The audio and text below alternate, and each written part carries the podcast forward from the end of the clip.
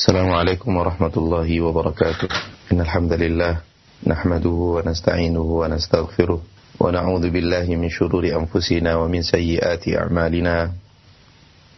من يهده الله فلا مضل له ومن يضلل فلا هادي له.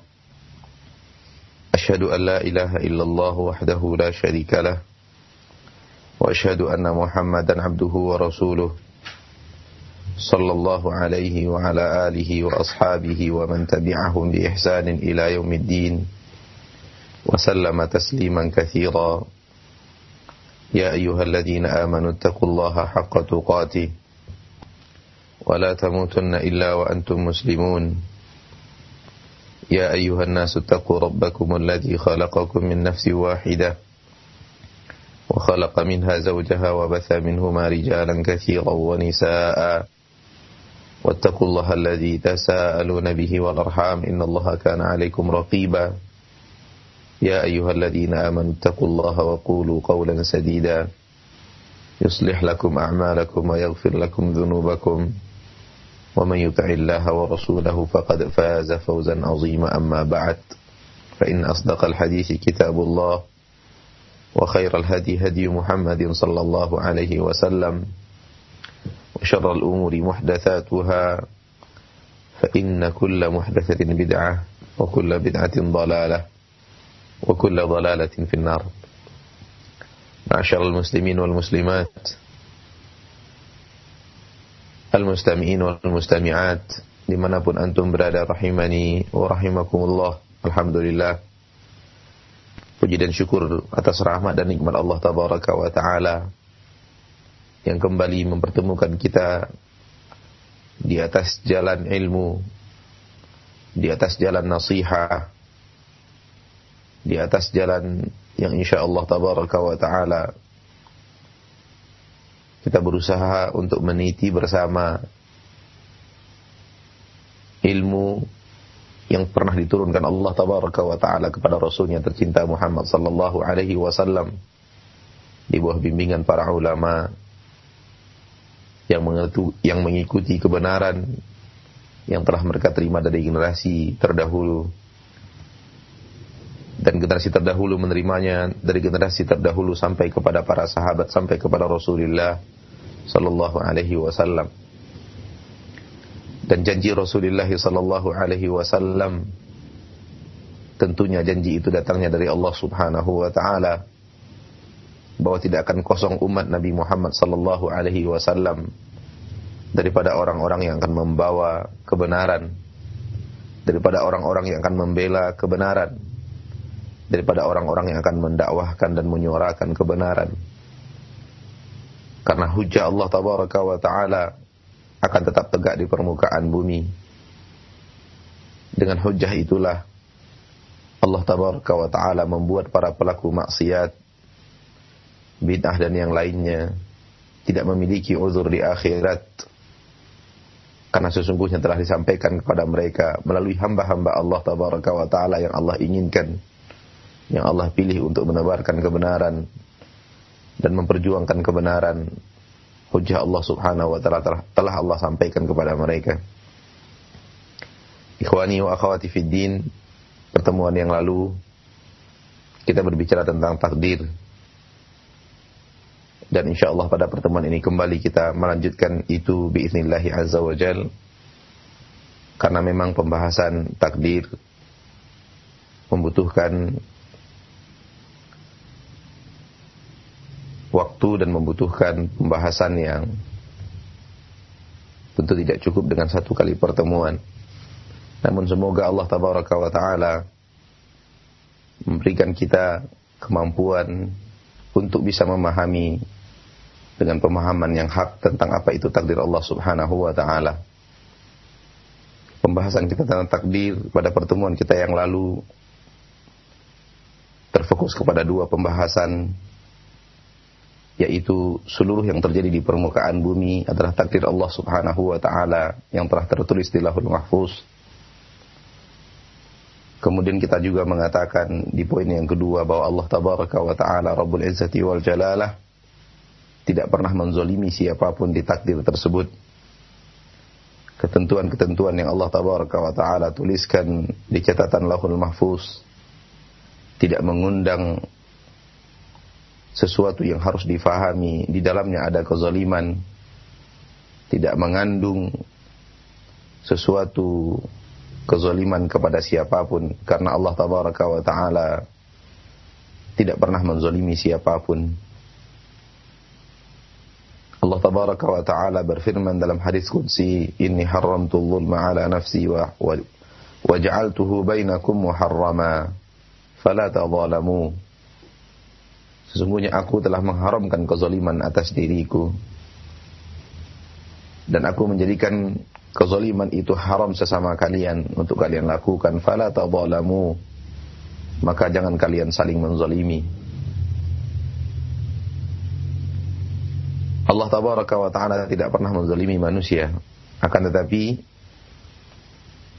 terkadang syaitan datang dan memberikan kepada manusia bisikan-bisikan dan was-was sehingga akhirnya ada saja bentuk pemahaman yang menebar di tengah manusia yang apabila pemahaman itu dikoreksi dan dikembalikan kepada syariat ataupun logika dan akal maka pemahaman daripada itu membawa kepada titik bahwa Allah tabaraka wa taala telah menzalimi hambanya hal yang hal yang demikian itu adalah sebuah pemahaman yang batin yang harus kita jauhi dari akidah kita.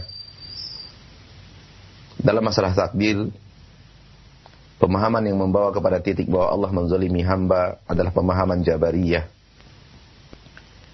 Yang mana mereka memahami bahwa makhluk dipaksa untuk melakukan seluruh keputusan takdir yang telah Allah tuliskan di lahul mahfuz. Hamba dipaksa untuk menjalankan semuanya dan hamba tidak memiliki iradah hamba tidak memiliki masyiah tidak memiliki keinginan dan kemauan semua adalah paksaan untuk menjalankan apa yang telah Allah tuliskan di dalam lembaran-lembaran takdir. Masyaallah muslimin wal muslimat, apabila kita mencerna pemahaman ini dan menganalisa pemahaman ini maka hasil daripada pemahaman ini adalah Allah tabaraka wa taala menzalimi hambanya. Bagaimana hal itu bisa terjadi ketika seorang hamba berbuat maksiat? Ketika seorang hamba berbuat maksiat tanpa ada keinginan, tanpa ada kemauan dan dia hanya menjalankan dan terpaksa menjalankan sesuatu yang telah Allah tuliskan. Lalu kemudian dia mendapatkan azab dia mendapatkan siksa yang sangat berat atas maksiat yang dia lakukan tanpa keinginan dan kemauan. Bahkan itu adalah paksaan dari Allah Tabaraka wa taala. Maka pemahaman seperti ini membawa kepada sebuah titik bahwa Allah Tabaraka wa taala menzalimi hamba-hambanya. Hambanya telah patuh kepada Allah dengan menjalankan maksiat yang Allah tuliskan. Kemudian hamba itu diazab karena kepatuhannya kepada Allah tabaraka wa taala dalam menjalankan maksiat tersebut. Bukankah ini suatu pemahaman yang membawa kita kepada titik bahwa Allah tabaraka wa taala menzalimi hamba-hambanya. Oleh karena itu apa pun pemahaman yang membawa kepada titik bahwa Allah menzalimi semuanya adalah pemahaman yang batil tanpa terkecuali. Allah Subhanahu wa taala Rabb yang Maha Adil dan keadilannya merata dalam semua perlakuan dan tindakan Allah tabaraka wa taala termasuk di dalam keputusan takdir Allah Subhanahu wa taala. Ikhwani wa akhwati fid din rahimani wa rahimakumullah. Para ulama ahlu sunnah wal jamaah menerangkan bahwa maratibut takdir ada empat. Jenjang-jenjang takdir ada empat. Ada ada empat. Jenjang daripada jenjang takdir yang harus difahami oleh seorang muslim dan muslimah. Secara ringkas kita mengatakan jenjang yang pertama adalah ilmu, yang kedua adalah penulisan di dalam kitab, yaitu Lauhul Mahfuz. Dan yang ketiga adalah masyiah, keinginan Allah tabaraka wa taala untuk terjadinya sesuatu. Dan yang keempat adalah kejadian itu sendiri.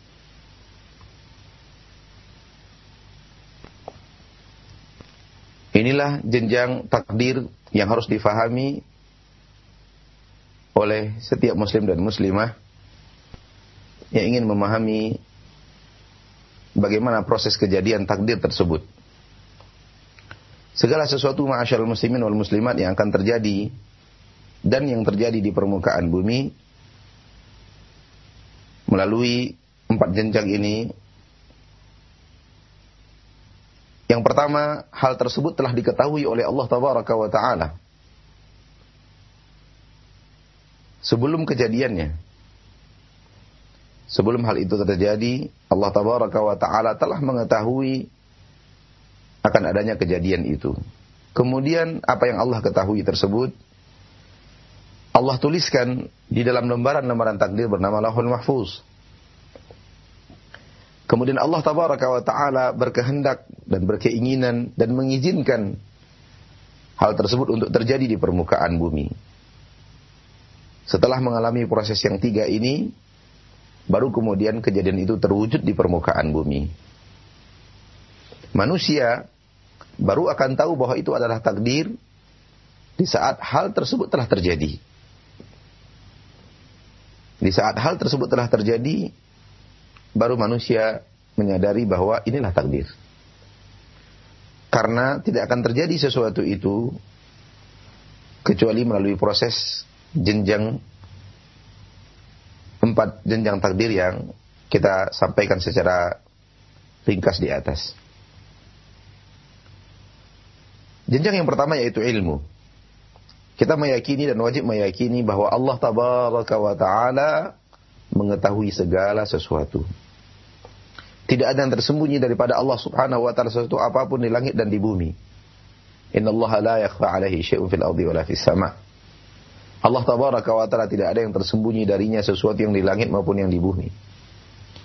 Seluruh yang akan terjadi di permukaan bumi diketahui oleh Allah tabaraka wa taala walaupun itu belum terjadi.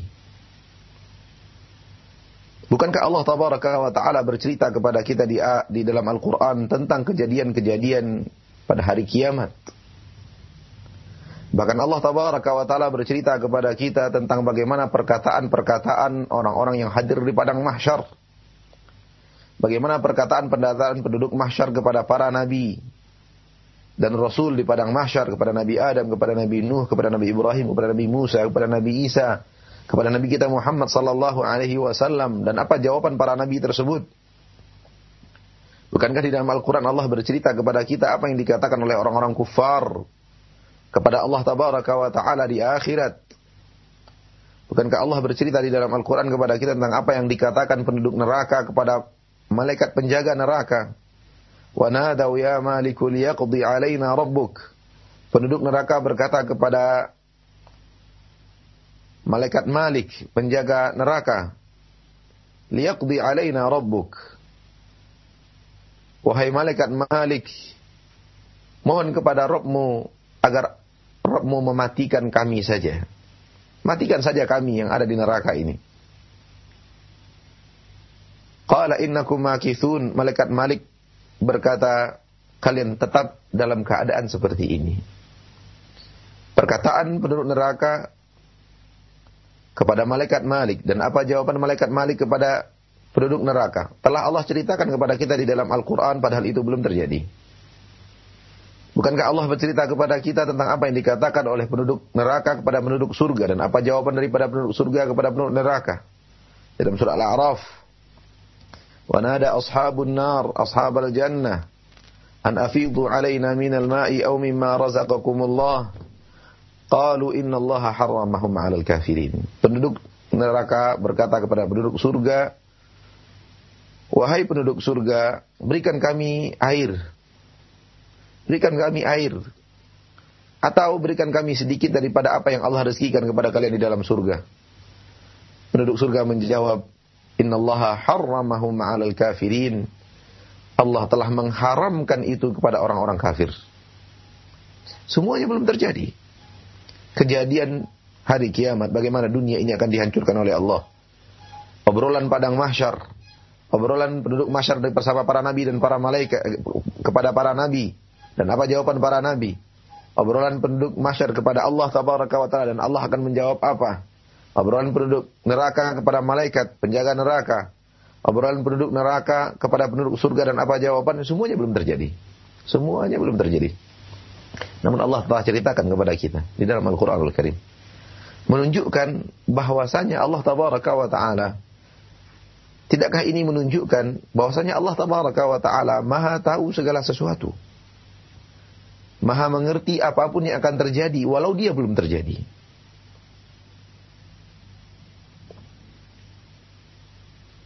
Jadi takdir adalah ilmu Allah yang maha luas. Yang Allah telah mengetahui apa pun yang akan terjadi di til kejadian di permukaan bumi sampai hari kiamat.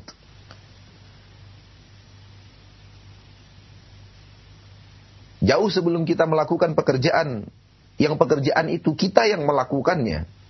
Dan kita yang menginginkannya. Bukankah ma'asyal muslimin wal muslimat? Di dalam kehidupan kita ini kita tidak pernah dipaksa oleh Allah mengerjakan pekerjaan maksiat. Sebaliknya juga Allah tidak tidak pernah memaksa kita untuk melakukan pekerjaan taat. Tidak sama sekali. Allah tidak memaksa kita untuk berbuat ibadah dan Allah juga tidak pernah memaksa kita berbuat maksiat. Perbuatan kita pilihan kita. Perbuatan kita apa yang kita inginkan dan apa yang kita usahakan. Karena keinginan manusia adalah sesuatu yang real di dalam kehidupan kita. Kita tidak bisa mengelak sama sekali. Barang siapa yang menyatakan perbuatannya adalah paksaan daripada Allah, sungguh dia telah telah mengingkari kenyataan hidup yang yang real. Dan tidak ada yang melakukannya kecuali orang-orang yang yang yang akalnya sudah sudah terbalik. Bukankah ketika dia minum dia yang mau minum? Bukankah ketika makan dia yang mau makan? Tergantung apakah yang dia mau minum halal atau haram. Apakah yang dia mau minum, yang dia mau makan makanan halal atau haram, dia yang memilih. Dia yang memilih makanan, dia yang memilih manusia yang memilih minuman. Artinya perbuatan kita, keinginan kita. Dan itu diakui oleh Allah di dalam Al-Quran adanya keinginan manusia untuk berbuat. Dan bukanlah perbuatan manusia itu adalah paksaan Allah subhanahu wa ta'ala. Di dalam Al-Quran surah Al-Kahfi Allah berfirman, Haqqu wa qul haqqu min rabbikum. Faman syaa'a falyu'min wa man syaa'a falyakfur. Katakanlah bahwa kebenaran datang dari Rob kalian. Barang siapa yang ingin beriman, berimanlah. Barang siapa yang ingin kufur, kufurlah. Allah tabaraka wa ta'ala mengembalikan kepada kita pilihan hidup. Pilihlah hai manusia. Kebenaran telah datang, keterangan telah jelas, Mana yang benar, mana yang salah telah diterangkan, mana yang hak dan mana yang batil telah diturunkan keterangannya, telah diajarkan kepada kalian, telah disampaikan kepada kalian hujahnya. Keimanan apa yang akan harus kalian, lakukan, apa yang akan kalian dapatkan. Kekufuran dan kemaksiatan, apa yang seperti apa kemaksiatan dan kekufuran itu dan apa akibat daripada daripada maksiat itu semua telah diterangkan dengan keterangan yang nyata dan jelas. Di dalam kitabullah azza wa dan sunnah-sunnah Nabi kita tercinta Muhammad sallallahu alaihi wasallam semuanya telah nyata. Wa qulil haqqu min rabbikum. Katakanlah kebenaran telah datang dari Rabb kalian, maka pilihlah. Yang mau beriman berimanlah, yang mau kafir kafirlah. Di dalam ayat ini tegas bahwa Allah tabaraka wa taala menyatakan manusia memiliki pilihan. Maka amalan kita manusia di permukaan bumi ini pilihan dia. Namun jauh sebelum dia memilih jauh sebelum dia memilih ma'asyarul muslimin dan muslimat tekankan ini dan garis bawahi hal ini yang sering orang keliru dalam memahaminya, orang yang salah dalam menerjemahkannya di dalam pemahamannya. Jauh sebelum kita memilih. Allah tabaraka wa taala telah mengetahui apa yang akan kita pilih. Allah tabaraka wa taala mengetahui apa yang akan kita pilih di dalam kehidupan kita. jauh sebelum kita memilih. Karena jenjang pertama daripada takdir ilmu, Allah mengetahui segala sesuatu. Sebagaimana Allah telah mengetahui apa yang dikatakan penduduk surga kepada penduduk neraka, penduduk neraka kepada penduduk surga, penduduk surga sesama mereka, penduduk neraka kepada malaikat penjaga. Apa obrolan yang ada di padang mahsyar Allah telah ceritakan kepada kita di dalam Al-Quran. Membuktikan bahwa Allah tahu seluruh obrolan yang ada di padang mahsyar. Maka Allah tahu seluruh obrolan manusia yang ada di permukaan bumi ini. Seluruh tindakan manusia yang akan ada di permukaan bumi semuanya Allah tahu dan tidak satu pun yang tersembunyi daripada ilmu Allah. Kemudian Allah tuliskan, bukan Allah paksakan. Jadi catatan takdir bukanlah paksaan Allah kepada hamba-hambanya sebagaimana difahami oleh kaum Jabariyah. Akan tetapi dia adalah ilmu Allah yang maha luas. Karena Allah mengetahui segala sesuatu. Walaupun sesuatu itu belum terjadi. Semuanya Allah tahu. Dan semuanya Allah Subhanahu wa taala detailnya ketahui. Walaupun itu adalah pilihan kita ketika hidup di permukaan bumi. Dan kita yang memilih pekerjaan tersebut. Dan kita yang mau melakukan pekerjaan tersebut Allah tabaraka wa taala jauh sebelum kita memilih pilihan itu, jauh sebelum kita mau minum, jauh sebelum kita mau makan, jauh sebelum kita mau melangkah, jauh sebelum kita mau berbicara, jauh sebelum kita mau melihat, jauh sebelum kita mau mendengar, jauh sebelum kita mau memukul, mengambil, jauh sebelum kita mau melakukan apa pun yang akan kita lakukan. Allah telah tahu seluruh yang akan kita kerjakan. Yang kita kerjakan melalui pilihan kita. Dan itu Allah tuliskan. Di jenjang takdir yang kedua tulisan.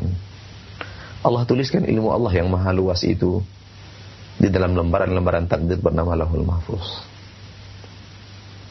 Jadi hindari pemahaman bahwa catatan takdir paksaan.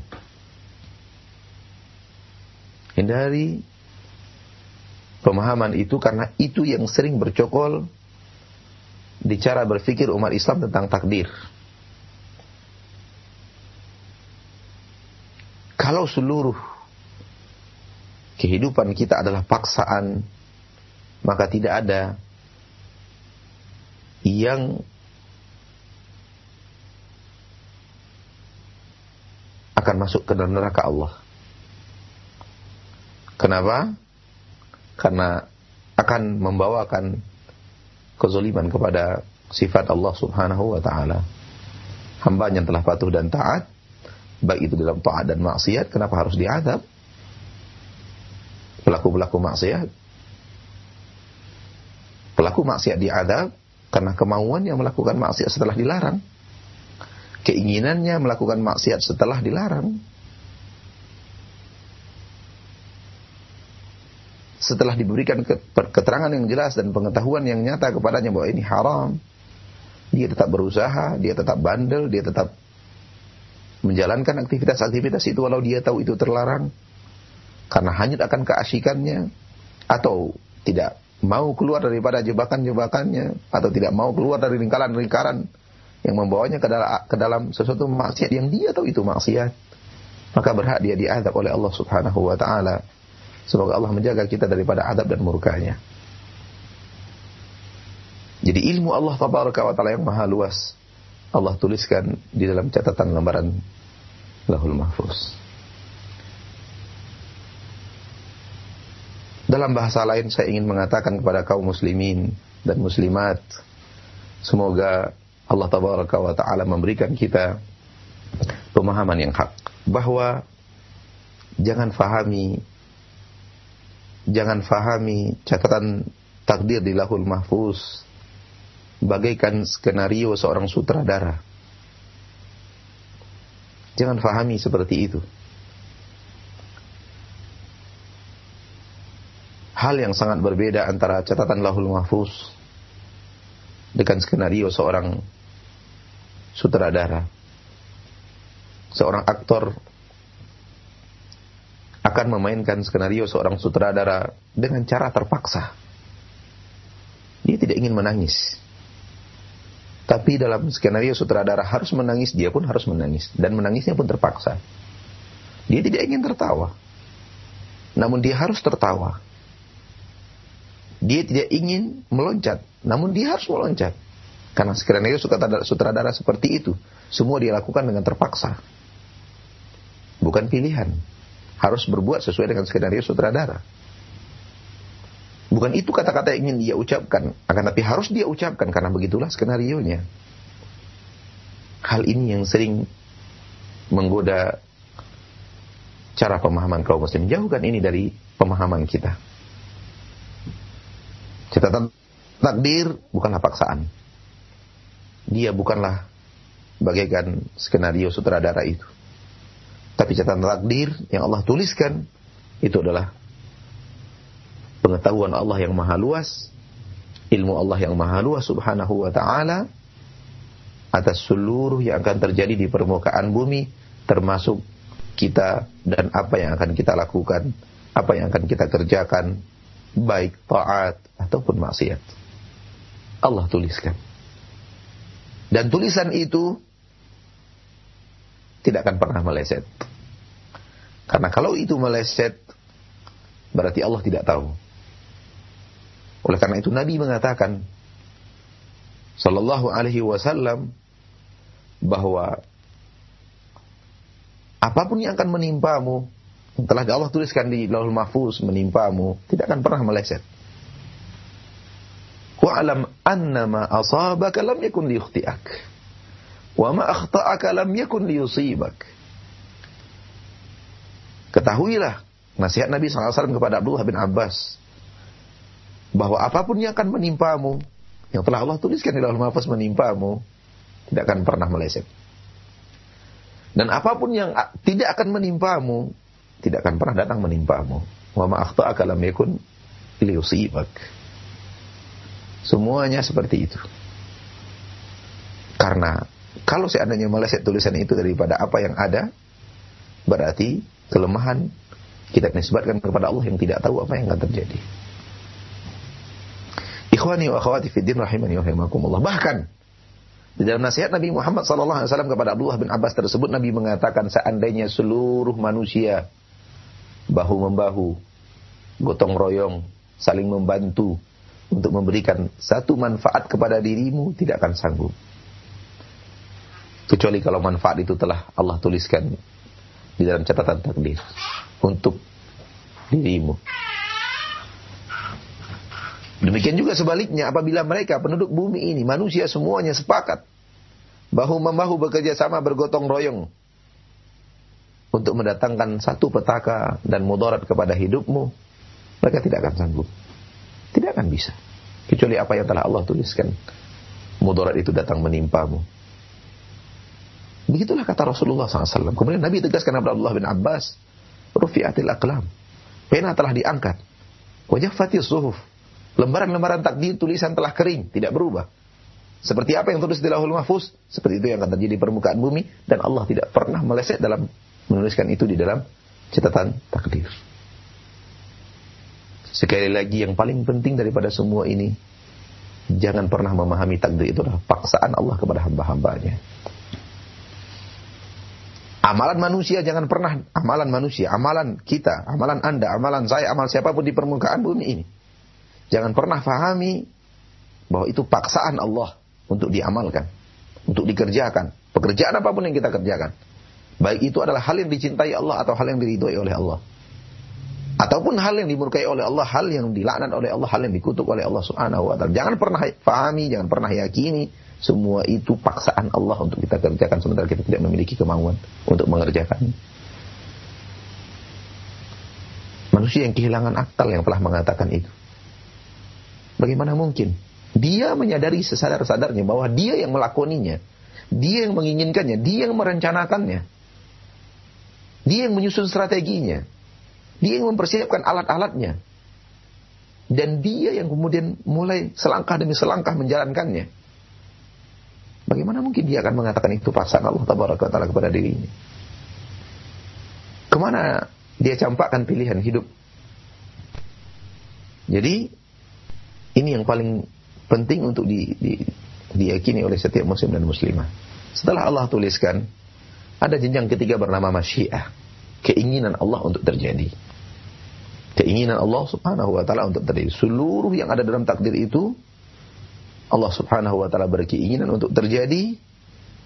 Setelah keinginan Allah untuk terjadi, maka terjadilah dia. Kita satukan pembahasan antara masyiah dan kejadian di permukaan bumi. Yang poin yang ketiga dan keempat kita satukan bahwa seluruh yang terjadi di permukaan bumi ini melalui izin Allah Subhanahu wa taala untuk terjadi. Kenapa hal ini harus ada di dalam pemahaman takdir? Ma'asyiral muslimin. Ini sebenarnya kaitannya dengan keinginan manusia yang telah kita bahas dalam bab tadi. Kita memiliki keinginan untuk terwujud untuk mewujudkan sebuah pekerjaan, untuk melakukan sebuah pekerjaan. Apakah semua yang kita inginkan terwujud? Apakah semua yang kita mau bisa kita lakukan? Jawabannya tidak.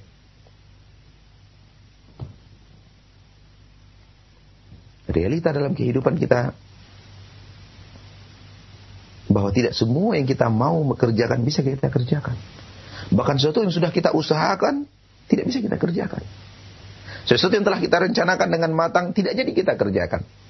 Apa sebabnya? Karena Allah tidak berkeinginan itu terjadi. Maka seluruh keinginan kita, ma'asyarul muslimin wal muslimat, tunduk kepada keinginan Allah.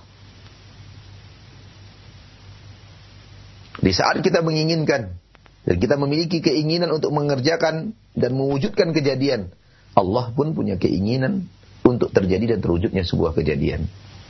Apabila keinginan manusia diizinkan Allah di dalam keinginannya untuk terwujud, maka terwujudlah keinginan manusia tersebut.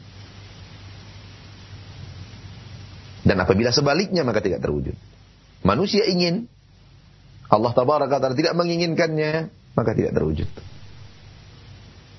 Dan sebaliknya akan terwujud. Manusia tidak menginginkannya, Allah tabaraka taala menginginkannya terwujud. Maka takdir keinginan Allah. Akan tetapi keinginan Allah ini tidak menafikan keinginan makhluk. Tidak menyingkirkan keinginan makhluk. Makhluk menginginkan itu terjadi. Dan Allah menginginkan itu juga terjadi. Maka terjadilah pilihan manusia itu.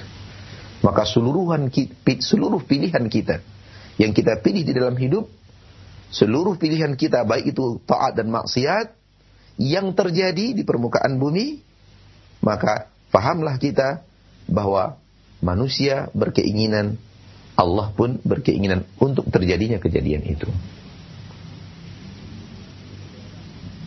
Dan sebahagian daripada keinginan kita, dan ini jumlahnya lebih kecil dan minim, kita menginginkannya dan kita merencanakannya namun tidak terjadi, pahamlah kita bahwa itu Allah tabaraka wa taala tidak berkehendak dan berkeinginan itu terjadi. Di dalam Al-Qur'an Allah Subhanahu wa taala berfirman dalam surah Al-Insan, demikian juga di dalam surat At-Takwir, "Wa ma tasyauna illa ayyasha Allahu rabbul alamin." Tidaklah kalian berkehendak, berkeinginan melainkan Allah juga Rabbul Alamin, penguasa langit dan bumi, berkeinginan. Apa yang kalian inginkan? Apabila selaras dengan apa yang Allah inginkan untuk terjadi, maka terjadilah dia. Akan tetapi ma'asyarul muslimin wal muslimat. Jangan fahami bahwa kejadian apabila diizinkan oleh Allah tabaraka wa taala terjadi itu pertanda bahwa Allah ridho dengan kejadian itu. Buang ini jauh-jauh daripada akidah kita. Allah ketika menginginkan sesuatu terjadi, itu bukanlah bukti bahwa Allah ridho. Belum tentu. Belum tentu. Dan tidak boleh difahami seperti itu. Asal itu terwujud, berarti Allah ridho dengan kejadian itu. Allah suka dengan kejadian itu. Tidak. Jauhkan itu dari akidah kita. Seluruh kejadian yang Allah izinkan terjadi, harus dipantau melalui syariat. Yang telah Allah turunkan pedomannya yaitu Al-Quran dan hadis Nabi Muhammad wasallam. Kalau itu selaras dengan apa yang Allah cintai, sebagaimana yang diterangkan oleh Al-Quran dan hadis, maka itu adalah sesuatu kejadian yang Allah ridhoi. Kalau itu masuk dalam hal-hal yang tidak disukai oleh Allah dan Rasulnya, tidak disukai oleh Allah sesuai dengan keterangan dalam Al-Quran dan, dan hadis-hadis Rasulullah SAW, maka itu adalah maksiat. Namun Allah mengizinkannya untuk terjadi di permukaan bumi dengan hikmahnya yang penuh dengan keadilan Subhanahu wa Ta'ala. Setelah mengalami proses ilmu, ditulis, diizinkan Allah terjadi, maka al-khalqu terjadilah kejadian tersebut. Terwujudlah apa yang diinginkan manusia tersebut terjadilah apa yang direncanakan manusia tersebut. Dan terjadilah sesuatu yang diizinkan Allah untuk terjadi itu. Dan manusia baru tahu itu takdir setelah kejadian itu terwujud. Karena manusia tidak mengetahui ilmu sebagaimana diketahui oleh Allah Subhanahu wa taala dan manusia tidak mengetahui sesuatu yang ada di lahul mahfuz dan manusia tidak mengetahui apa apa masyiatullah terhadap dirinya. Oleh karena itu manusia tidak tahu apa yang akan dia kerjakan keesokan hari. Bahkan belum tentu esok hari dia masih bisa bernafas. Karena dia tidak tahu masyiatullah subhanahu wa ta'ala atas dirinya. Yang manusia tahu setelah kejadian itu terwujud, kejadian itu terjadi, setelah ketika itu telah ia ia lihat dan nampak oleh dia, tahulah dia inilah takdir Allah. Yang pernah Allah Subhanahu wa taala ketahui akan terjadi di permukaan bumi, dan pernah Allah Subhanahu wa taala tuliskan di Lauhul Mahfuz dan Allah berkehendak itu terjadi. Apakah Allah ridho atau tidak? Kembalikan kepada ilmu syariat. Dengan cara memahami hal yang seperti ini, semoga Allah tabaraka wa taala memberikan kepada kita pemahaman yang hak atas pemahaman takdir. Mudah-mudahan bermanfaat apa yang bisa kita sampaikan melalui udara ini dan semoga kita dijaga oleh Allah Subhanahu wa taala dari memahami sesuatu tentang agama Allah dengan pemahaman yang salah. Ini yang anak ketahui dan anak membutuhkan nasihat dari ikhwan dan akhwat. Seandainya apa yang anak ketahui ini tentang ilmu takdir masih perlu dibenahi dan masih perlu untuk dikoreksi terutama kepada para asatidah yang jauh lebih berilmu. Inilah anak apa yang anak ketahui dan apa yang anak pahami tentang takdir Semoga Allah Subhanahu wa taala menjaga kita dan pintu nasihat terbuka untuk siapa pun yang memiliki pengetahuan yang lebih hak tentang ilmu takdir Allah Subhanahu wa taala karena sesungguhnya pemahaman manusia sangat singkat termasuk pemahaman orang yang sedang berbicara. Kita kembalikan kepada Akhuna Fawas di studio. Alhamdulillahirrabbilalamin. Baik, jazakallah khairan atas pembahasan dan uh, materi yang telah Ustaz sampaikan berkaitan dengan iman kepada takdir di kesempatan pagi hari yang berbahagia ini. Dan saudaraku seiman rahimakumullah di mana pun anda kita memasuki sesi tanya jawab untuk di kesempatan pagi ini. Dan secara khusus di kajian kita di pagi ini kita angkat pertanyaan yang datang dari pesan singkat saja melalui 0819896543 dan untuk yang pertama kita angkat pertanyaan dari dua penanya ada Umu Fahru di Baso, Sumatera Barat dan Ibu Tuti di Bogor yang bertanya hal yang sama. Ya Ustadz, Barakallahu Fik, saya memiliki saudara yang diuji oleh sakit, namun selalu mengeluh tentang takdirnya yang jelek dan bahkan sering berdoa untuk segera di Allah Subhanahu wa taala mengambil nyawanya karena tidak kuat dengan sakitnya. Bagaimana Ustaz dengan sikap seperti ini apakah ini termasuk putus asa dan mohon uh, secara khusus ini uh, permohonan dari Ummu Fahru mohon diberikan nasihat kepada uh, kami yang memiliki atau yang sedang diuji oleh sakit agar Allah agar kita, agar kami uh, kuat di dalam mm, menghadapi ujian dari Allah Subhanahu wa taala dan tidak membuat lemah keimanan. Demikian Ustaz, jazakallahu khairan. Wa iyyaki jazakillahi khairan wa barakallahu fiki. Ikhwani wa akhwati fid din, rahimani wa rahimakumullah. Sikap tidak mau dan tidak rela menerima ketentuan yang telah Allah tuliskan dan kemudian sikap meminta mati kepada Allah Subhanahu wa taala adalah dua sikap yang salah di dalam menjalani kehidupan kita di permukaan bumi. Dua hal tersebut masing-masingnya adalah maksiat. Pertama, dia tidak pernah ridho kepada ketentuan yang telah Allah tentukan untuk dirinya. Ini adalah maksiat. Sehingga dia selalu menyalahkan takdir Allah Subhanahu wa taala atas dirinya. Yang kedua, dia selalu minta kepada Allah Subhanahu wa taala agar segera dimatikan. Didatangkan saja kematian kepadanya. Ini juga adalah maksiat dan kesalahan. Karena tidak boleh seseorang minta dimatikan kepada Allah Subhanahu wa taala, diwafatkan kepada Allah Subhanahu wa taala. Yang boleh manusia berdoa adalah ya Allah, seandainya kematian lebih baik untukku, seandainya wafat lebih baik untukku, maka wafatkanlah aku. Seandainya kehidupan lebih baik untukku, maka hidupkan aku dan sembuhkan diriku. Hal seperti ini diizinkan di dalam syariat. Akan tetapi minta Allah Subhanahu wa taala segera mewafatkan kita, maka ini sebuah pekerjaan yang terlarang. Dan ini berangkat dari keputusasaan seseorang yang sedang ditimpa oleh derita dan kemudian berangkat juga dari ilmunya yang harus ditambah tentang bagaimana Allah Subhanahu wa taala dan kasih sayangnya kepada hamba-hambanya dan juga ilmu yang harus ditambah bagaimana takdir Allah Subhanahu wa taala yang tidak pernah menzalimi hamba-hambanya. Semua manusia tidak ada yang hidup tanpa dosa dan maksiat. Dan Allah Subhanahu wa taala Rabbul Izzati wal Jalalah Maha Adil dalam segala keputusan. Di antara keadilan Allah Tabaraka wa taala di permukaan bumi adalah ketika Allah Tabaraka wa taala memberikan rasa sakit kepada seorang hamba karena ingin membersihkan hamba itu daripada maksiatnya.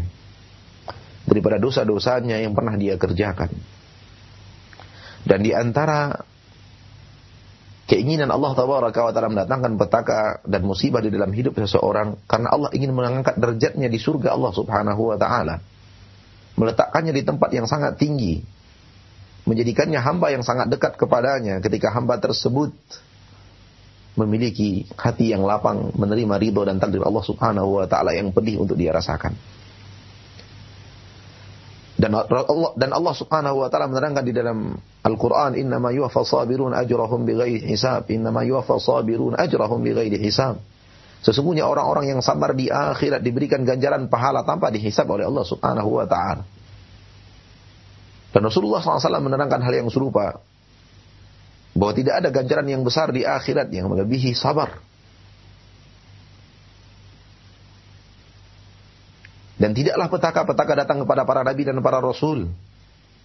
Melainkan karena Allah Taala ingin agar para nabi dan para rasul itu mendapat kedudukan yang tinggi dengan kesabaran mereka. Dan surga untuk mereka yang bersabar hidup di permukaan bumi.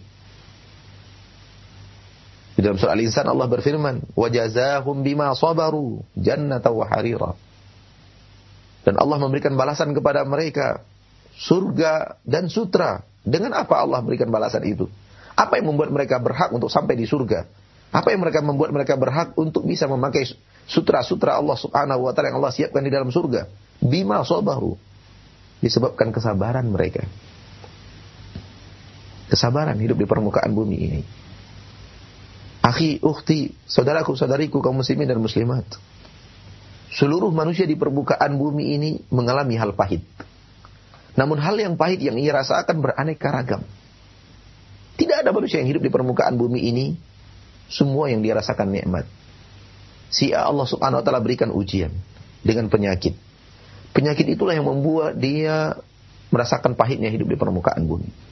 Yang lain diberikan kepahitan hidup dengan ekonomi, harta. Yang lain diberikan rasa pahit hidup di permukaan bumi karena anak. Yang lain karena istri, yang lain karena suami, yang lain karena perusahaan, yang lain karena beraneka ragam. Intinya tidak ada manusia di permukaan bumi hidup yang hidupnya nikmat terus. Tanpa pernah mengalami rasa sulit, tanpa pernah mengalami tidak semua manusia diuji oleh Allah Subhanahu wa taala hidup di dunia ini terbagi dua. Nikmat dan petaka. kesedihan dan tawa. Semua itu bervariasi. Datang silih berganti dalam kehidupan kita. Ketika saatnya Anda diuji oleh Allah Subhanahu wa taala dengan penyakit, yang harus Anda lakukan adalah sabar ma'asyarul muslimin dan muslimat, terkhusus kepada saudara-saudari kita yang tadi bertanya bahwa kesabaranlah yang telah membawa manusia dekat dengan Allah.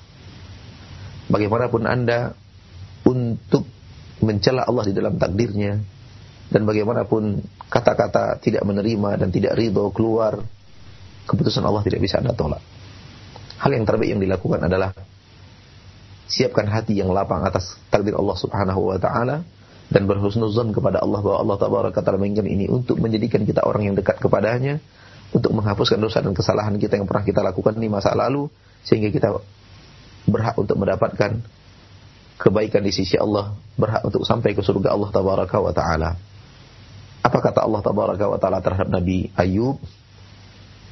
Inna wajadnahu sabira ni'mal 'abdu innahu awwab.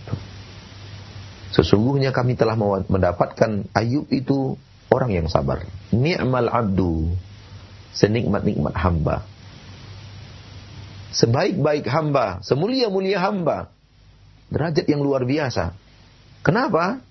Karena kesabaran Nabi Ayub atas derita yang bertahun-tahun yang dia rasakan dan hatinya tidak pernah putus asa atas rahmat dan nikmat Allah dan tidak pernah menantang akan takdir Allah Subhanahu wa taala. Maka jadikan Nabi Ayub sebagai suri tauladan. Dan semoga kita yang ditempa ditimpa oleh musibah ditimpa oleh sesuatu yang tidak kita inginkan juga mendapatkan manfaat daripada menjadikan Nabi Ayub sebagai suri tauladan kita di dalam penyakit yang kita derita dan semoga Allah Subhanahu wa taala Rabbul Izzati wal menjadikan kita semua pendengar kaum muslimin dan muslimat hamba yang ridho dengan takdir Allah Subhanahu wa taala. Nah. Baik, jazakallah khairan atas jawaban yang telah disampaikan serta nasihat untuk para pendengar yang menyampaikan pertanyaan via pesan singkat tadi juga untuk para pendengar uh, seluruhnya. Di kesempatan berikut ada pertanyaan yang datang dari saudara Andi di Aceh, juga ada saudari Mar'ah di Cirebon serta Umu Nafisah yang bertanya hal yang sama. Ustaz uh, tadi Ustaz jelaskan uh, hadis dari Ibnu Abbas yang bagian akhirnya bahwa pena-pena telah diangkat dan lembaran-lembaran telah kering. Apa maksud dari hadis ini dan bagaimanakah kaitannya dengan bahwa doa akan e, bisa merubah takdir? Doa atau takdir manakah yang e, bagian takdir manakah yang e, bisa dirubah yang yang bisa dirubah oleh doa seorang hamba? Demikian Ustaz khairan. Ikhwani wa akhwati fid din rahimani rahimakumullah. Apa yang dikatakan Rasulullah sallallahu alaihi wasallam hak apa yang dikatakan Rasulullah SAW hak. Bahwa sesungguhnya tidak akan ada perubahan catatan di dalam lembaran takdir bernama Lahul Mahfuz. Dan akan terjadi di permukaan bumi segala sesuatu sesuai dengan apa yang Allah tuliskan di Lahul Mahfuz. Tidak akan meleset daripadanya sedikit pun sebagaimana disampaikan Rasulullah sallallahu alaihi wasallam. Camkan baik-baik di dalam jiwa kita bahwa apa yang Allah tuliskan di Lauhul Mahfuz tidak akan berubah. Pena telah diangkat, catatan Lauhul Mahfuz, lembaran-lembaran takdir telah kering dan tidak akan berubah. Dan apa yang dituliskan oleh Allah menimpa pasti akan menimpa dan apa yang dituliskan oleh Allah tidak akan datang, tidak akan pernah datang menimpa. Walaupun seluruh penduduk bumi sepakat, tidak akan bisa mereka lakukan apa pun kalau Allah belum tuliskan untuk kehidupan seorang hamba. Seperti yang dikatakan Rasulullah SAW. Adapun doa, doa ma'asyarul muslimin adalah sebab dan akibat. Doa ma'asyarul muslimin adalah sebab dan akibat. Memahami doa, melakukan perubahan di dalam takdir, adalah dengan memahami bahwa doa sebab terjadinya perubahan di dalam hidup kita. Namun kesemuanya telah tertulis di lahul mahfuz. Masyaallah muslimin tidakkah Allah bercerita kepada kita di dalam Al-Quran bahwa takdir yang Allah tuliskan untuk Nabiullah Zakaria dan istrinya tidak memiliki anak sampai tua. Dan istri beliau alaihi salam mandul. Apa apabila bertemu mandul bersama usia tua yang sudah renta, maka berkumpullah dua hal yang sangat berat yang sulit untuk mewujudkan satu kehamilan. Apabila kita melihat ini, apa yang kemudian menjadikan apa yang penyebab yang dijadikan Allah Subhanahu wa taala sebab untuk berubahnya ketentuan takdir Allah tabaraka wa taala kepada istri Nabi Zakaria yang awalnya mandul dan kemudian sudah tua, akhirnya bisa melahirkan. Penyebabnya apa? Doa. Doa dari Nabi Zakaria alaihissalam. Sehingga Allah tabaraka wa taala mengabulkan doa tersebut dan Allah taala menjadikan istri beliau yang memiliki dua dua hal rintangan aral berat yang untuk mewujudkan sebuah kehamilan. Usia yang sudah tua dan renta, yang tidak lagi usia subur, dan kemandulan. Istri beliau pernah hidup dalam kondisi usia subur tidak tidak hamil karena kemandulan. Sekarang sudah tua dan renta. Apa yang merubah semua itu? Sehingga dua penyebab yang, dua rintangan yang sangat berat itu berubah menjadi suatu kehamilan yang diinginkan oleh Nabi Zakaria alaihissalam sebagai seorang manusia yang sempurna, memiliki ingin memiliki keturunan. Doa. Doa dari Nabi Zakaria. Sehingga takdir awalnya bahwa tidak memiliki anak berubah menjadi sebuah keputusan takdir memiliki anak. Penyebabnya doa. Dan semuanya tertulis. Semuanya tertulis di lahul mahfuz. Maka usaha harus dijalankan. Dan doa adalah bahagian daripada usaha. Sebagaimana kita manusia berusaha mencari nafkah. Dan kita berdoa agar dilapangkan rezeki oleh Allah. Bukankah kita sadar sesadar-sadarnya semuanya telah tertulis? Apakah ketika kita sadar dengan sadarnya bahwa semua telah tertulis itu artinya kita tidak perlu lagi berusaha mencari nafkah? Tidak perlu lagi kita berdoa kepada Allah minta dilapangkan rezeki karena semuanya telah tertulis? Bukan begitu pemahamannya. Kita tetap harus berusaha dan kita tetap harus berdoa.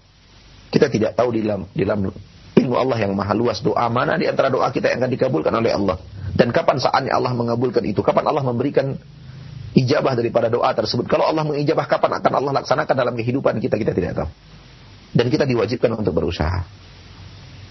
Dalam ayat di dalam Al-Quran Allah subhanahu wa ta'ala mengatakan ayat yang sangat masyur dalam surah Al-Anfal inna Allah lam yaku inna Allah lam yughayyiru inna Allah tabaraka inna Allah ta'ala Inna Allah la yughayyiru ma biqaumin hatta yughayyiru ma bi anfusihim. Sesungguhnya Allah tabaraka wa taala tidak akan merubah nasib suatu kaum sampai dia merubah nasibnya. Kewajiban untuk berusaha. Di antara usaha adalah doa. Maka ini adalah sebab dan akibat. Sesuatu berubah dalam hidup kita, sesuatu kejadian berubah dalam hidup kita. Awalnya kita tidak memiliki usaha yang lancar, namun kita berdoa dan tidak berhenti berusaha dan berdoa kepada Allah. Allah kabulkan, berubahlah dia dari yang awalnya sulit menjadi kelapangan datang. Dari yang awalnya tersendat menjadi suatu yang lancar. Terjadi perubahan. Ini adalah proses takdir yang juga di dalamnya ada sebab dan akibat. Oleh karena itu, jangan pahami dia perubahan itu artinya ada dicoret di lahul mahfuz dan digantikan dengan catatan yang baru. Bukan begitu memahaminya. Wallahu ta'ala alam. Baik Ustaz, kami ucapkan terima kasih. Jazakallah heran dan satu pertanyaan terakhir tampaknya kita angkat dari penanya di eh, kesempatan pagi ini dari Abu Niswah di Tuanku saya Pekanbaru dan Ummahat di Cirebon yang menyimak melalui radio Asuna Cirebon yang bertanya hal yang sama. Dan hal ini e, mungkin perlu diperjelas Ustaz agar hilang syubhat yang ada di e, kepala kita semua. Yang berkaitan dengan e, pertanyaan dari pendengar kita, Ustadz, kalau semua sudah ditakdirkan, mengapa kita harus tetap beramal, padahal kita akan tetap berjalan sesuai dengan takdir yang telah Allah tetapkan? Kalau kita masuk surga, sudah takdir dan Allah takdirkan juga kita berbuat kebaikan dan juga ditakdirkan juga kita menjadi orang soleh agar kita masuk surga. Begitu pula ada sebaliknya. Bagaimana Ustadz menyikapi hal ini? Terima kasih atas penjelasannya kembali. Ma'asyal muslimin wal muslimat rahimani wa rahimakumullah. Kepada saudari kita saudara kita dan saudari kita terus yang bertanya dan kaum muslimin yang memiliki pemahaman yang serupa dengan pemahaman ini. Inilah pemahaman yang dari tadi kita berusaha untuk membantahnya. Pertanyaan ini dan hal-hal lain yang hampir senada dengan pertanyaan ini mengarah kepada satu titik yaitu takdir Allah di dalam Lahul Mahfuz paksaan. Pertanyaan ini ini yang kita bantah dari tadi. Inilah pemahaman Jabariyah. Yang keluar dari jalur akidah yang sahih.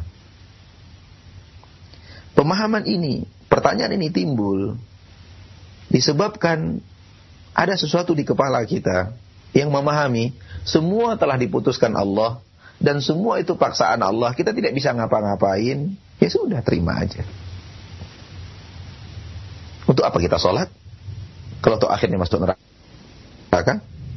Untuk apa kita zakat? Kalau tuh akhirnya Allah paksakan kita harus diputuskan Allah masuk neraka. Untuk apa kita berhenti maksiat? Kalau tuh akhirnya kita masuk surga, naudzubillah min dzalik. Pemahaman ini masyaallah muslimin. Ini yang kita bantah dari awal tadi. Mungkin saja saudara-saudari kita yang bertanya terlambat mengikuti dari awal sehingga tidak mendengarkan apa yang tadi kita sampaikan di awal ataupun sudah mendengarkan namun pembicara yang kurang bisa untuk menyampaikannya sehingga bisa me me menghilangkan uh, sesuatu ganjalan di kepala dalam masalah takdir ini. Ini yang sering men menimpa banyak kaum muslimin. Kalau semuanya telah tertulis, untuk apa kita berbuat? Saudaraku, saudariku muslimin dan muslimat. Tidak ada manusia di permukaan bumi ini yang duduk berpangku tangan di rumahnya, tidur, duduk, minum, makan, tidur lagi. Kemudian dia berkata, rezeki sudah ditentukan oleh Allah, buat apa berusaha?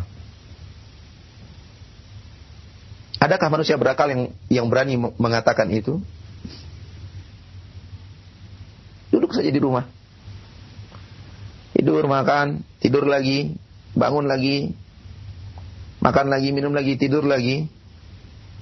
Terus katakan bahwa tidak perlu kita berusaha. Ngapain usaha? Kan takdir sudah Allah tuliskan berapa jatah rezeki kita di permukaan ini kan sudah Allah takdirkan di Lauhul Mahfuz. Sudah terima aja apa adanya. Ada yang berani berkata begitu? Ada manusia berakal yang berkata seperti itu? Tidak ada. Kenapa hal seperti ini tidak kita lakukan hal yang sama kepadanya dalam kesolehan? Lakukan saja maksiat. Berbuat sajalah atau semua telah ditentukan oleh Allah. Kenapa di dalam rezeki manusia tidak tidak tidak tidak bisa menerima bahwa boleh berdiam diri tanpa usaha, namun di dalam kesolehan untuk meraih surga manusia bisa menerimanya. Ini yang aneh. Ketika Anda lapar, diam saja di rumah. Jangan makan. Jangan kunyah itu nasi, jangan telan. Katakan saja kalau Allah berkehendak saya kenyang, ya kenyang sendiri. Karena Allah sudah menentukan dalam takdirnya. Apa yang membuat Anda kemudian berusaha ke dapur, mengambil piring, mengambil sendok, menyanduk nasi, menyanduk sambal, mengambilnya diletakkan di piring kemudian Anda mulai pegang, angkat ke mulut, Anda kunyah, Anda telan, ambil lagi, kunyah lagi, telan lagi, ambil lagi sampai Anda kenyang. Usaha untuk menjadi orang yang kenyang. Demikian juga halnya dengan kesolehan. Usaha untuk menjadi orang yang soleh. Harus dilakukan. Kalau tidak, tidak akan pernah jadi orang soleh. Oleh karena itu, memahami takdir yang seperti ini hal yang membuat manusia sering celaka, dia selalu berbuat maksiat. Karena dia bersandar kepada takdir. Ya sudah, tergantung Allah. Saya mau surga, mau neraka. Yang penting saya habiskan waktu saya untuk apa yang saya inginkan. Larinya kepada maksiat. Tidak pernah ada orang yang mengatakan, semua telah tertulis, terserah Allah, yang penting saya ruku, sujud, ibadah, doa, zikir, tergantung Allah lah mau diapain saya nanti di akhir kehidupan saya, yang penting saya tetap harus taat dan patuh kepada Allah. Ini kalau ada satu dalam sejuta manusia. Pahamlah kita bahwa pemahaman seperti ini bisikan syaitan. Bisikan syaitan kepada manusia. Sudahlah, ketentuan takdir telah ada, Anda tidak perlu rajin-rajin sholat, Anda tidak perlu rajin-rajin zikir, Anda tidak perlu rajin-rajin baca Al-Quran, Anda tidak perlu rajin-rajin majlis ta'lim. Untuk apa? Toh pada akhirnya kalau ditentukan neraka, tetap neraka. Tidak perlu berhenti minum khamar, nggak perlu berhenti menipu, nggak perlu berhenti korupsi, tidak perlu berhenti berjudi. Toh pada akhirnya kalau Allah takdirkan Anda masuk surga, masuk surga juga. Ini ini godaan syaitan. Dan bukan begitu Nabi SAW mengajarkannya kepada kita. Nabi mengajarkannya kepada kita, Allah Taala mengenangkan kepada kita, yang mau memilih iman, pilih iman. Karena akibat daripada memilih iman, hasil daripada memilih iman, hasilnya begini. Yang mau memilih kufur, pilih kufur, karena hasilnya akan begini. Oleh karena itu kita harus memilih iman. Karena kita ingin hasil yang baik. Dan kita harus berusaha menjadi orang iman untuk mendapatkan sesuatu yang baik di sisi Allah Taala. Sebagaimana kita berusaha mencari rezeki, sebagaimana kita berusaha untuk menjadi orang yang kenyang. Dengan amalan-amalan yang kita lakukan, kita harus berusaha menjadi orang yang saleh agar kita bisa jadi orang saleh. Dengan kita berusaha menjadi orang yang saleh, maka Allah taala akan menuliskan di dalam Lauhul Mahfuz dengan dengan tulisannya yang maha adil dan maha mengetahui. Sekali lagi ma'asyarul muslimin, catatan Lauhul Mahfuz bukanlah paksaan yang harus kita nerimo tanpa usaha seluruh yang ditulis oleh Allah di Lauhul Mahfuz adalah ilmu Allah yang maha luas tentang apa yang kita pilih di dalam hidup kita di permukaan bumi. Anda memilih jadi orang saleh, memang serius dalam hati yang yang ikhlas, di dalam anggota tubuh yang ikhlas, memilih amal saleh dan Anda berjalan di atas kesolehan, di Lauhul Mahfuz tertulis Anda orang saleh. Anda memilih jalan maksiat, jalan kufur, dan Anda berusaha menjalani maksiat itu, hati dalam busuk, di luar busuk, maka di dalam catatan takdir Anda adalah orang-orang yang busuk. Namun jauh sebelum Anda memilih kesolehan, jauh sebelum Anda memilih kefasikan dan kemaksiatan, Allah telah tahu pilihan tersebut. Dan Allah tuliskan, bukan Allah paksakan. Oleh karena itu kata Nabi SAW ketika bicara tentang takdir, Ya'malu fakullun muyassarun lima khuliqalah. Beramallah, beramal, beramal. Bukan di, bukan dibiarkan kita bersandar kepada takdir, tapi Nabi mengatakan beramallah, berbuat. Semua telah Allah mudahkan untuk apa dia diciptakan. Hal ini membutuhkan syarah yang lebih akan tapi waktu yang tidak cukup. Kan tapi kita cukup mengatakan bahwa Nabi mengatakan jangan bersandar kepada takdir, berbuat. Ketika kita memilih kebaikan dan serius dalam memilih kebaikan itu Allah akan berikan kebaikan kepada kita. Dan ketika kita memilih naudzubillah maksiat, Allah akan berikan adab kepada kita. Dan jauh sebelum kita memilih, Allah telah tahu pilihan kita dan menuliskannya di Lauhul Mahfuz. Jadi bukan paksaan. Surga dan neraka kita adalah hasil daripada perbuatan kita. Hasil daripada usaha kita. Yang berbuat ibadah dan ketaatan dan kemudian berusaha untuk terus jalan ibadah dan ketaatan itu, Allah akan berikan kepada mereka surga sebagaimana janji Allah untuk orang-orang yang berbuat taat. Dan orang yang berjalan di atas maksiat dan selalu berusaha berbuat maksiat, maka Allah akan murka kepadanya dan Allah akan berikan kepadanya neraka. Hasil akhir daripada semua itu memang telah tertulis, akan tetapi ma'asyar muslimin dan muslimat, itu hasil akhir dari seluruh yang kita putuskan di dalam kehidupan kita. Apa yang kita pilih, apa yang kita buat, apa yang kita lakukan, semua itu telah Allah ketahui dan hasil akhirnya telah Allah ketahui juga. Dan bukan berarti itu paksaan. Salah ketika orang mengatakan orang soleh yang luar biasa kesolehannya betul-betul ikhlas dalam kesolehannya kemudian Allah menzalimi dan memasukkannya ke dalam neraka. Nauzubillah min Allah tidak pernah menzalimi hambanya. Kalau dia betul-betul saleh, luar dalam dia saleh, Allah akan memberikan kepadanya surganya. Namun ada yang manusia sebahagian, ada sebahagian manusia zahirnya saleh, namun Allah tahu batinnya kotor dan jahat. Nauzubillah min dzalik. Sehingga ketika manusia memandang dirinya dari dari zahir, manusia mengatakan ini orang saleh, namun Allah tahu dia bukan orang saleh. Di akhir hidupnya Allah tabaraka taala wafatkan di atas di atas maksiat dan Allah masukkan dia ke dalam neraka, bukti kepada manusia bahwa dia bukan orang saleh. Namun orang yang betul-betul soleh luar dan dalam dan membangun hidupnya di dalam kesolehan, Allah tidak akan berikan kepadanya su'ul khatimah. Kenapa? Karena Allah berjanji. Yang mendekat kepada Allah satu jengkal, Allah mendekat kepadanya satu hasta. Yang datang kepada Allah berjalan, Allah akan datang kepadanya berlari. Bagaimana mungkin kalau dia betul-betul soleh luar dalam, Allah memberikan kepadanya neraka? Mustahil. Suatu kezoliman bagi Allah subhanahu wa ta'ala. Dan ini yang, yang kemarin kita bahas. Allah tidak pernah menzolimi hambanya. Namun ada manusia yang zohir luarnya kelihatan saleh sehingga manusia memandangnya orang saleh. Namun batinnya Allah tahu dia orang jahat. Dan dia bukan orang saleh. Mungkin kesolehannya karena ria. Mungkin kesolehannya karena ingin dipuja dan dipuji manusia.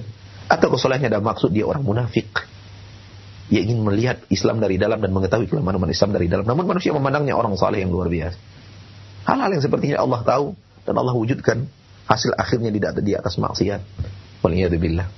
Akan tapi orang soleh yang benar-benar soleh dan berusaha membangun kesolehannya dan dia adalah orang soleh luar dan dalam secara zahir dan batin, maka Allah akan memberikan kepadanya surga sebagaimana janji Allah Subhanahu wa taala. Sekali lagi ma'asyiral muslimin dan muslimat, takdir Allah jangan fahami dia adalah paksaan. Jangan fahami dia adalah paksaan. Dia adalah pilihan hidup kita yang kita lakukan di dalam hidup kita dan jauh namun jauh sebelum kita memilih Allah tabaraka wa taala telah tahu apa yang akan kita pilih. Maka pilihlah, pilihlah senantiasa taat di dalam kehidupan. Pilihlah amal saleh di dalam kehidupan. Pilihlah majlis-majlis yang diridhoi Allah. Langkahkan kaki tempat-tempat yang diridhoi oleh Allah. Ucapkan hal yang diridhoi oleh Allah. Pandang hal yang diridhoi oleh Allah. Dengarkan hal yang diridhoi oleh Allah subhanahu wa ta'ala. Ambil hal yang dihalalkan oleh Allah subhanahu wa ta'ala saja. Insya Allah, Allah akan memberikan kepada kita surganya. Amin. Ya Rabbal Alamin. Kami ucapkan terima kasih jazakallah khairan atas jawaban dari Ustaz. Semoga jawaban dan penjelasan dari Ustaz tadi uh, bisa kita pahami bersama dan menghilangkan berbagai syubhat dalam uh, diri diri kita. Dan ikhwatal Islam uh, juga untuk Al Ustaz satu kesimpulan akhir mungkin Ustaz, uh, yang akan Ustaz sampaikan untuk menutup perjumpaan kita. Tafadhol Ustaz. Ikhwani wa akhwati fid din rahimani wa rahimakumullah. Allah tidak pernah menzalimi kita dalam catatan takdir. Namun dunia ini tidak akan bisa bergerak tanpa takdir Allah Subhanahu wa taala untuk bergerak. Namun Allah Subhanahu wa taala menyuruh kita untuk senantiasa beramal saleh agar ketika memilih kita kita memilih amal saleh dan Allah wujudkan terjadi maka kita diberikan oleh Allah Subhanahu wa taala kebaikan di dalam kehidupan kita di permukaan bumi dan kehidupan kita di alam akhirat kelak. Allah tidak pernah memaksa seorang hamba berbuat maksiat itu pilihan seorang hamba. Namun ketika Allah izinkan terjadi, semuanya tertulis dalam lembaran takdir dan Allah tidak pernah menzaliminya ketika ia diazab oleh Allah karena maksiat itu adalah pilihan hidupnya. Oleh karena itu mari kita memilih jalan ketaatan dan meninggal jalan maksiat agar kemudian catatan takdir kita adalah catatan takdir yang diizinkan Allah untuk terwujud sebagai lembaran hamba-hamba yang hidup di dalam kesolehan dan hidup di dalam ketaatan kepada Allah Subhanahu wa taala. Nah, kami sangat terima kasih atas kesimpulan akhir dan materi yang telah Ustaz sampaikan. Jazakallah khairan. Semoga Allah Subhanahu wa taala memberikan keberkahan atas ilmu yang telah Ustaz sampaikan dan kami ucapkan terima kasih untuk Anda para pendengar di mana pun Anda yang telah menyimak dan mengikuti acara yang penuh manfaat dari pembahasan syara akidah wasitiyah yang disampaikan oleh Al Ustaz Mauludi Abdullah Elsi hafirahullahu taala. Nantikan program berikutnya dari pembahasan kajian ilmiah kita di kesempatan hari Senin pekan mendatang Bismillahirrahmanirrahim taala dan kami mohon maaf yang sebesar-besarnya untuk Anda yang telah begitu banyak menyampaikan pertanyaan via pesan singkat yang tidak bisa kami ajukan pada kesempatan pagi hari ini. Semoga Allah Subhanahu wa taala memberikan kesempatan bagi kita untuk bisa bertemu kembali bersama beliau dan mengambil faidah-faidah dari kitab Akidah Wasitiyah karya Syekhul Islam Ibn Taimiyah rahimahullahu taala. Kami undur diri mohon maaf atas segala kekurangan, atas kebaifan dan kesalahan kami dalam pembawaan dan penyelenggaraan acara ini. Wassalamualaikum warahmatullahi wabarakatuh.